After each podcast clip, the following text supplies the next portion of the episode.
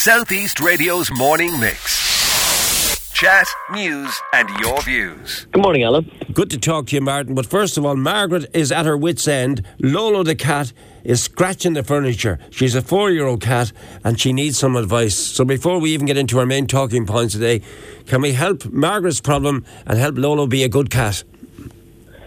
Well, um, when we look at cats scratching furniture, often it's a behavioural um, or a stimulus response issue. So um, the first thing I'd recommend Margaret is to make sure she has enough scratching posts in the house, um, and often toys that the cats can interact with that they can distract them. We talked before about food Kongs or where you're hiding small bits of food uh, or treats in a toy and it, they have to play with it to get them out.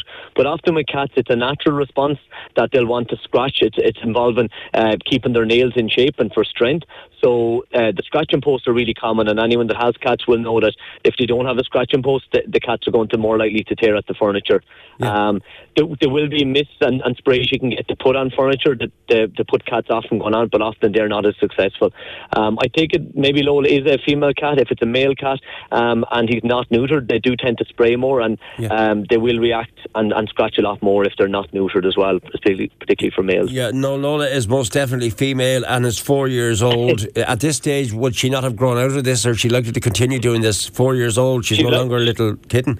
No, she's no longer a kitten. And yeah, you might get some traits like that in young kittens or pups, but at this at this age, yeah, it's, it's a developed behaviour response. We don't know is she at home all day on her own? Um, it might be worth considering getting her a companion. Often that will help uh, relieve any kind of uh, anxiety, or right. if, if, it's a case just for behaviour and she's bored, it'll it'll give her something to do. Now, Margaret, if you get two cats, and hopefully the other cat won't pick up from Lola and start scratching as well, you have you have a double problem. Martin, uh, again, if you have any questions for Martin to do with pet matters, any form of pet matters, get them into us now. Give Catherine a call on 053 914 or use her text or WhatsApp 087 You're going to look at hair loss um, and itchy and uh, I, suppose uh, hair issues. Um, you want to look at that today in all forms of pets, or mostly dogs you're looking at? Uh, mostly dogs, but we, will see it somewhat in cats. The reason I brought it up is in the last few weeks, and it's interesting. Normally, when we talk about itchy skin, it's normally the summer months we see it, but we start to see with with skin allergies coming coming in sooner in the year, and the temperatures have picked back up. It's a little bit milder, so again, it's just reminding people if you do see hair loss on, on, on your pets, whether it's dogs or cats, there, there often is an underlying reason there. And we normally break it down into two categories whether the skin is itchy or whether it's not itchy. So if it tends to be itchy, we, the first thing we'd always want to do is rule out any kind of ectoparasites. So making sure your, your flea and tick treatment is up to date. And, and th- those are more prevalent when we come into the summer months now. So start owners start thinking about it now. We're coming into April, May, making sure that their protection is up to date on that. And um, then when it comes to non-itchy, uh, we look at hormonal diseases, and people might might be familiar that uh, dogs or cats can suffer from conditions where there's an imbalance uh, in hormones such as thyroid function. Um, so if animals have too high or too low of thyroid in their body, they can get hair loss, the same as people. And the same with, with steroid naturally produced substance in the body. If in dogs in particular, if um, they get high levels of steroid in their body, called a disease called Cushing's, you yeah. can get hair loss as well on the side of the belly. Um, so just not to think, look, that's just my dog. You know, there may be an underlying reason to work to bring to your vet and getting it checked out. And Martin, um, this is an unusual one. Can dogs, can pets suffer from anxiety? And if so, could that lead to hair loss? That's an interesting comment. Uh, does it happen? Really interesting comment because we see it a lot in cats and we see it in cats because uh, indoor cats, if there tends to be stray or feral cats around the house, they can cause severe anxiety. And what that does is it causes the, the, the cat in the house to overgroom and in turn then causes it to, to, you know to lose hair. So if we had an owner come in and say, look, my cat had been doing really well, no issues, and all of a sudden now it seems to be excessively licking his paws, and we've ruled out that there's no parasite, and we've ruled out there's no history of, of allergies going back the last few years, then I'll certainly be, be asking the owner, well, look, is there any other stray feral cats around? Making sure that cat has plenty of access to to use litter trays different parts of the house and also privacy for using the litter trays. Because we literally see these feral cats they could actually circle the house and when there's lots of windows now in houses the other cat literally feels that they can't get away from them so they're being stalked inside in their own house.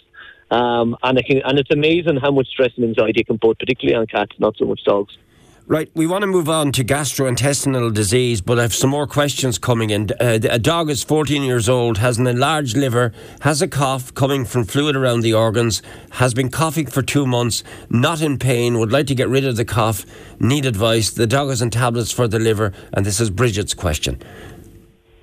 Uh, yeah, obviously that's I mean very knowledgeable owner there. If they, they know already that the heart is or the liver is enlarged, often what happens there with underlying heart disease, um, you get a backflow of, of fluid back down uh, to the liver, and that can cause enlargement of the liver. You also get get congestion in, up around the airways. You get a build-up of fluid coming onto the lungs, and that can cause the cough. So really, if you're on medication for the liver, that's good. But then you need to start looking at getting on some medication for for this underlying heart disease or suspected underlying heart disease. So if you want to talk to your vet about that that. There'll be some diuretics to help take the fluid off the lungs, and then there's a medication um, eh, that helps contract the chambers of the heart and get that blood circulating and moving and moving around better to prevent the congestion. Um, yeah. Yep, thank you for that. Caller has a 10 week old Jack Russell pup. He's eating his food so fast. How do you stop him eating so fast? He is gasping for air after eating his food. I had a Jack Russell many years ago and he did the exact same. He used to call the dog Skippy, I think. Um, and yet was the exact same. Is that something that Jack Russells tend to do? No, it's it's any breed, and you do have to be careful, especially when we look at larger breeds, uh, dogs like say Berners or Wolfhounds. They're prone to getting a torsion of their stomach called a GDV, and that can be associated with ravenous appetite at food time.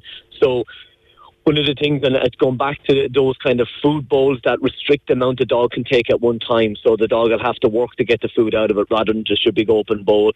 Um, it may be a case of feeding smaller, smaller amounts more regular until the dog gets used to, to just eating at a more regular pace. And then also maybe looking at changing the type of nut that you're on. If it's a, if it's a soft wet food or it's a small nut and the dog is just getting through really quick. It might be yeah. you're getting a larger nut and there's more chewing involved, and the dog it just forces the dog to slow down.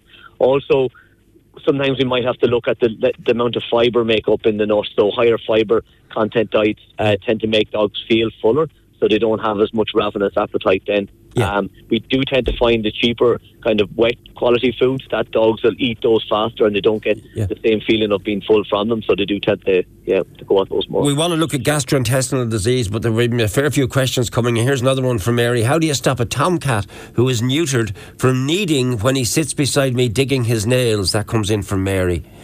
Kneading, any K N E A D I N G is what she, uh, how she spells it. Yeah, I mean, look, um, that again, it's just a behaviour response It's something that the cat has developed. There's not going to be a whole lot that you can do really to develop, you know, to again, it comes back to just stimulation in the environment for the cat. So just yeah. getting things that the cat can interact with, whether it's toys, you'll see them, the little sticks with the with the, the feather at the end. Those kind of things will if you if you use those, they'll, they'll reduce that kind of interaction that you're seeing. All right, Martin, might have to skip the gastrointestinal till next week, or maybe just get you to, to set the ball rolling in this, because I have another few questions for you as well. Bought a cat bed, but the cat won't even sit or sleep in it. Any ideas? Thank you. often we'll all find that you, you, spend the most money on on the expensive bed or, or the expensive toy, and no different in children. They'll they'll want to play with the simplest, most innocuous things. So um, the cat or dog will, will go where they feel most comfortable. That might be sitting in front of a stove or a fire. Um, you know don't force them to sit on a bed if they don't want if they want to go there. So unfortunately, you might have to donate that to a charity shop if they don't want it. It's nothing to do with the, with the make of the cloth other than that they've found somewhere else more comfortable. And here's an interesting one. Uh, comes from Anne. She says, My sister's Labrador still keeps jumping at me when I visit her. I feed him at times also. He's jumping up near my face. All four paws off, paws off the ground. I've seen this actually. Um, and not with this particular dog, but I've actually seen video footage of dogs doing this. We had a collie and sheepdog years ago. They didn't do it like the Labrador. The collie tore a sponge but never ate the sponge like the Labrador does. This Labrador sounds cracked. and, yeah, and I suppose with la- with labs or certainly any breeds that, and, and it could be it's I not love, any breed. I love Labradors, Martin. I absolutely love Labradors. I think they're a gorgeous dog the super dog. But they do they do need to be taught. Uh, you know, tr- they do need training and, and, and behaviour training, especially if they're jumping on like that. It all comes back to positive reinforcement. So that'll come from the owner making sure that anytime the dog the dog jumps up to tell him stop, and you know have the dog sit and then reward the dog for sitting. And then anytime they interact with somebody coming to the door, uh, if the dog goes to make an effort to jump, they call the bag the dog back tell them to sit and give them a treat. So they learn the behaviour response, which is important one that, you know, you're not jumping up each time. Uh, but that takes time and you have to be consistent. And if you need help with that, there's lots of dog trainers out there um, that can give you help with that. Yeah. Um, and, and often helps going to the, these classes because there'll be other people in the same or similar situation as you're trying to train the pet. And Yeah. it's worth it. If you get them in the first six or seven months of life, uh, that you get those behaviours kind of under control and trained, then you'll have the next six or ten or whatever amount of years then where, where you, know, you won't be affected by that. Right, I'm just going to have to take these two questions and park it for the moment and get back to gastrointestinal next time you and I are speaking, Martin. Seven year old dog gets sick nearly every morning, just watery sick, is in very good form otherwise. It would have been happening off and on, always. Is it any harm that comes in from Eileen? Um, I often think about animals, nearly if it was like myself, I probably wouldn't feel comfortable getting sick every morning, even if I was generally in good form, not losing any weight.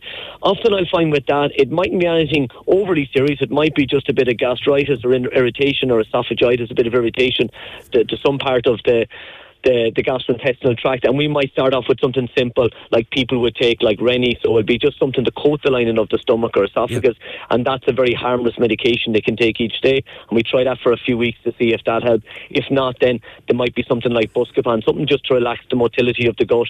Um, obviously, if there was anything else like weight loss, diarrhea, or uh, there was any kind of blood or anything else suspicious in it, yeah, you might need to do further workup just to make sure there's no growth or polyp or anything else weird going on.